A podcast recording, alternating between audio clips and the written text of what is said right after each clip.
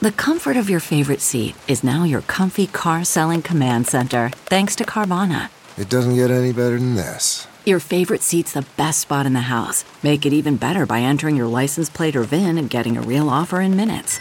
There really is no place like home. And speaking of home, Carvana will pick up your car from yours after you finalize your offer. Visit Carvana.com or download the app and sell your car from your comfy place.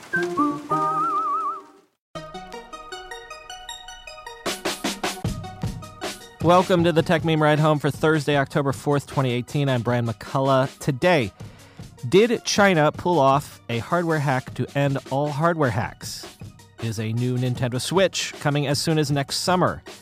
The ThinQ has five cameras on one phone. And MoviePass update still alive. Here's what you missed today in the world of tech.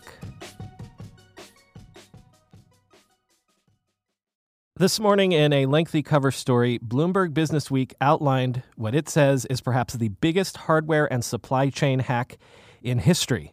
According to extensive sourcing and reporting, agents from China's People's Liberation Army inserted tiny chips into products produced by US based motherboard giant Supermicro. It would be useful for you to click over to the link to this story in the show notes to see what we're talking about here. When I say tiny chip, I'm talking tiny.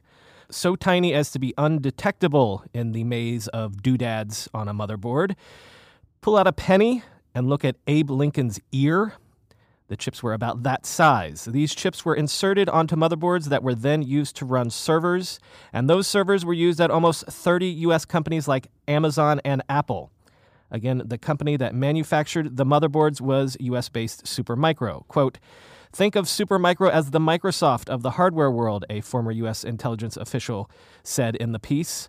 Attacking Supermicro motherboards is like attacking Windows. It's like attacking the whole world, end quote. And of course, Supermicro motherboards were manufactured in China, which is how these chips were inserted during the manufacturing process.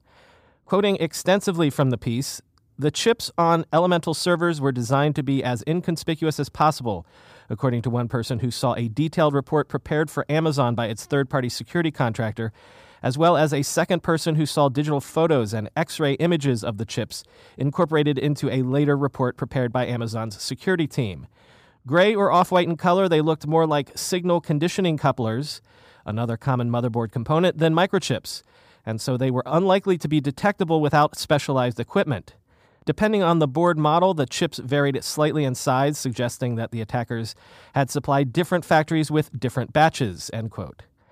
But what exactly would these chips do? Quote, since the implants were small, the amount of code they contained was small as well, but they were capable of doing two very important things telling the device to communicate with one of several anonymous computers elsewhere on the internet that were loaded with more complex code, and preparing the device's operating system to accept this new code.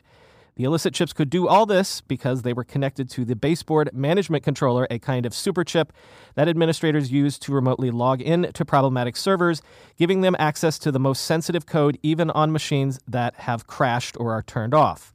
This system could let the attackers alter how the device functioned line by line, however they wanted, leaving no one the wiser.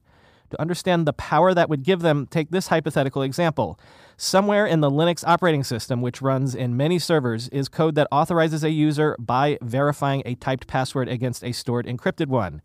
An implanted chip can alter part of that code so the server won't check for a password, and presto, a secure machine is open to any and all users. A chip can also steal encryption keys for secure communications, block security updates that would neutralize the attack, and open up new pathways to the internet, end quote. The piece says that U.S. officials have caught China experimenting with hardware tampering like this in the past, but they have never seen anything at this scale. Frankly, this piece is mind boggling and it's well worth reading the whole thing. Supposedly, this unit of the Chinese PLA that U.S. intelligence has been tracking for a while threatened factory managers that if they didn't cooperate and install the chips on boards destined for the U.S., their factories could be shut down. There are all sorts of knock on effects as well. Amazon apparently recently sold its Chinese server business, and the piece suggests it was because it felt it had been compromised in some similar fashion. And Apple reportedly removed all Supermicro servers from its data centers back in 2015. The Pentagon has also met with tech companies to warn them of this ongoing issue. The piece ends this way quote, In the three years since the briefing in McLean, no commercially viable way to detect attacks like the one in Supermicro's motherboards has emerged or has looked likely to emerge. Few companies have the resources of Apple and Amazon, and it took some luck even for them to spot the problem. End quote. Now, a quick PS on this. This morning, Amazon, Apple, Supermicro, and the Chinese government have all issued statements disputing the allegations in this Business Week story. And when I say disputing, I should really say categorically denying.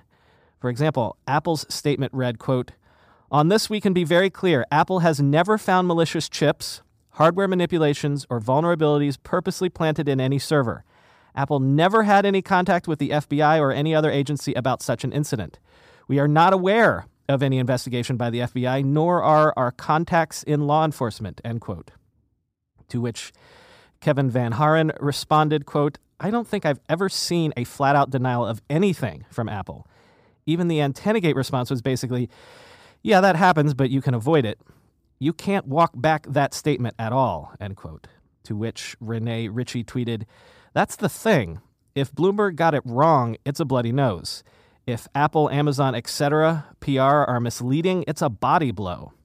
I'd say it's worse, but things that ended careers decades ago barely get remembered days later now, end quote.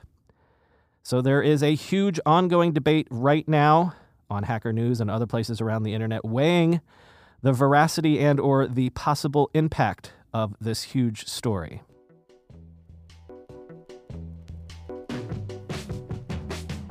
And here's some more InfoSec news with geopolitical implications. The U.S. Department of Justice has indicted seven GRU officers with charges relating to cyber attacking around the world. The GRU is Russia's military intelligence agency.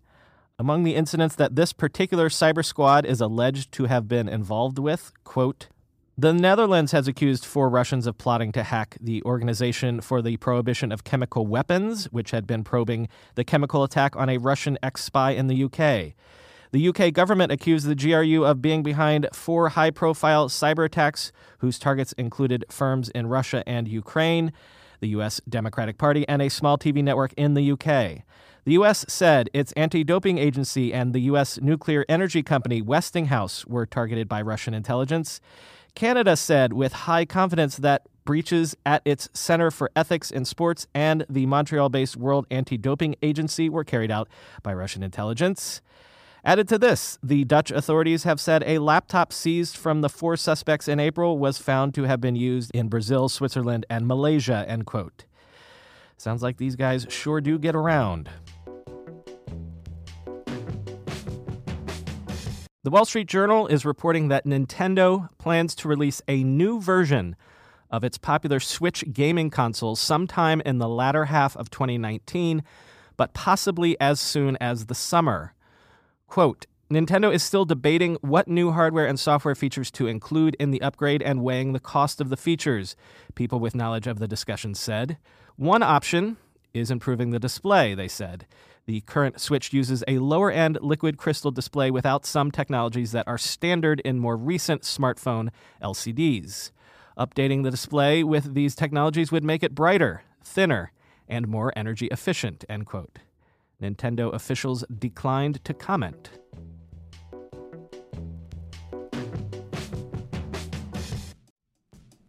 Whether you're selling a little or a lot, Shopify helps you do your thing, however you ka-ching.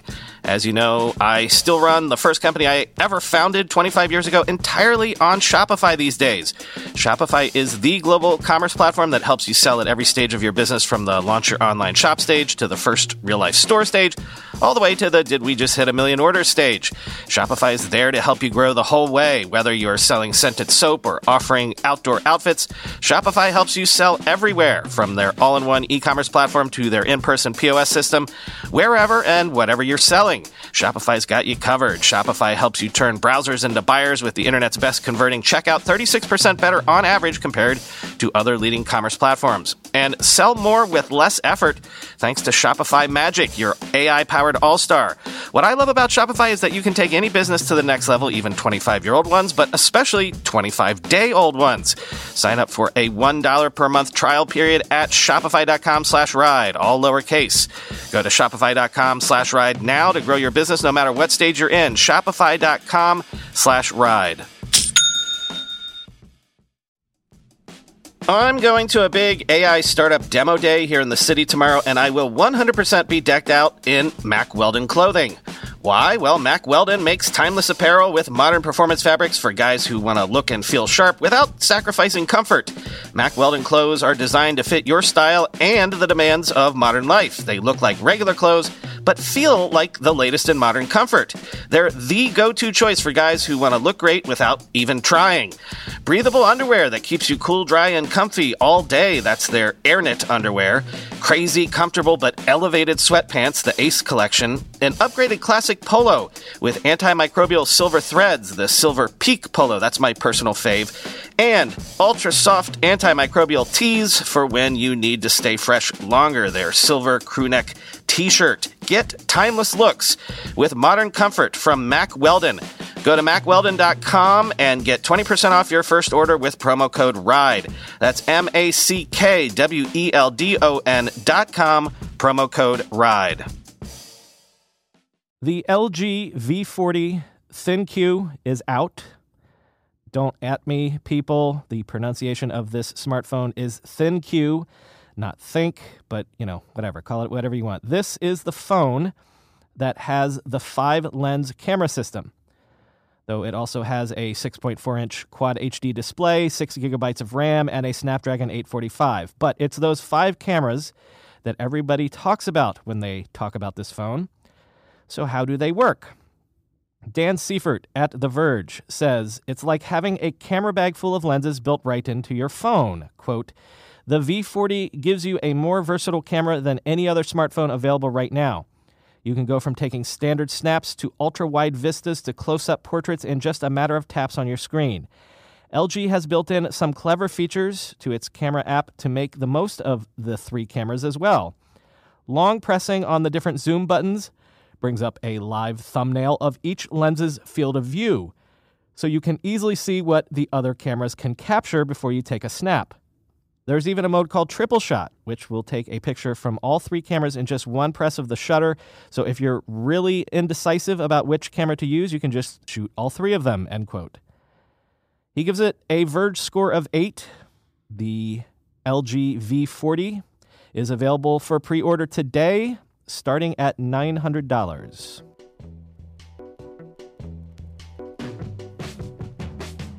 In an effort to cut around $10 billion in costs, Verizon is essentially outsourcing a huge chunk of its IT systems to Indian outsourcing giant Infosys.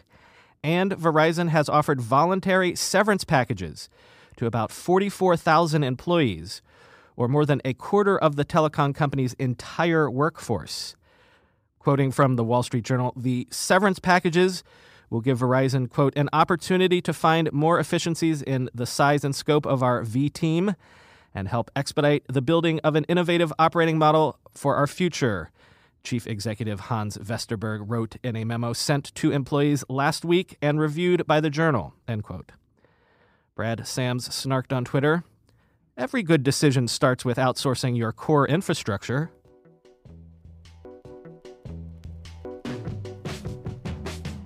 Looking at things from one angle, the internet era has been basically a long running saga of nimble internet companies disrupting stodgy old offline companies, right?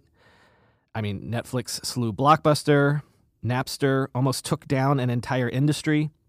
But the company that was maybe the first to face internet disruption was the first company that was Amazoned, as it were. I'm speaking, of course, of Barnes and Noble. Now, Amazon hasn't killed the bookstore, it did kill Borders, of course, but Borders had bigger financial issues. And I'm not saying that Barnes & Noble has been killing it lately, but it hasn't exactly been on life support either. And hey, it's survived doing battle with Amazon and others these last 20 years, which is more than I can say for Circuit City. But perhaps the oldest grudge match with internet disruption is reaching some sort of an endgame.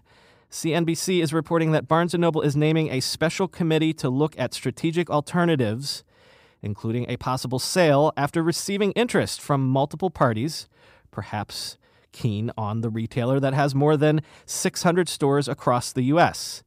This news sent Barnes & Noble stock soaring this morning more than 20%, quoting CNBC, in the first quarter ending July 28th, Barnes & Noble said total revenue declined 6.9% while sales at those stores open for at least 12 months fell 6.1% from a year ago.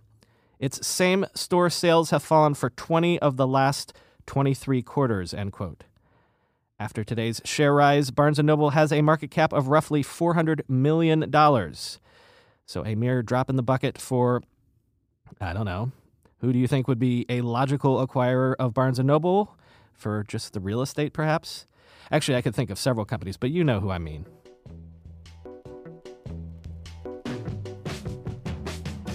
Finally, today, let's check in with MoviePass. Prognosis? Still not dead. Ted Farnsworth, CEO of Helios and Matheson, MoviePass's parent company, told a conference that the company has secured $65 million in new funding just last month. But Farnsworth declined to say who the funding was from, which is an odd thing since aren't they a publicly traded company?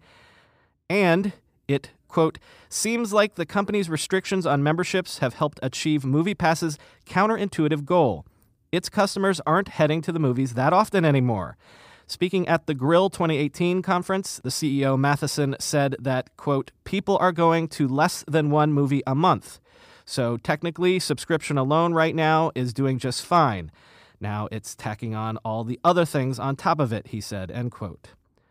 So all those changes that MoviePass recently made to their monthly plans, which now give you a mere three movie tickets a month instead of one a day, has stemmed the immediate bleeding, it seems, but one does wonder if it has done so at the cost of what consumers responded to in the first place, right? Of course, I think a large part of what consumers responded to all along was a deal that we all knew intuitively was probably too good to be true. Still, apparently, the company has the breathing room to figure things out. As Engadget headlined the piece I just quoted from, MoviePass's new funding means it isn't going anywhere just yet.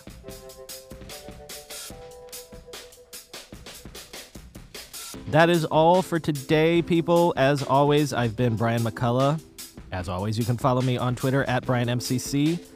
And by the way, since our subscriber numbers went up about 20% last month in September, And FYI to any new listeners or anyone who hasn't done so before, feel free to rate and review this podcast anywhere you can, but especially on Apple Podcasts and Google Play or whatever Google Podcasts. I can't remember what their current branding is.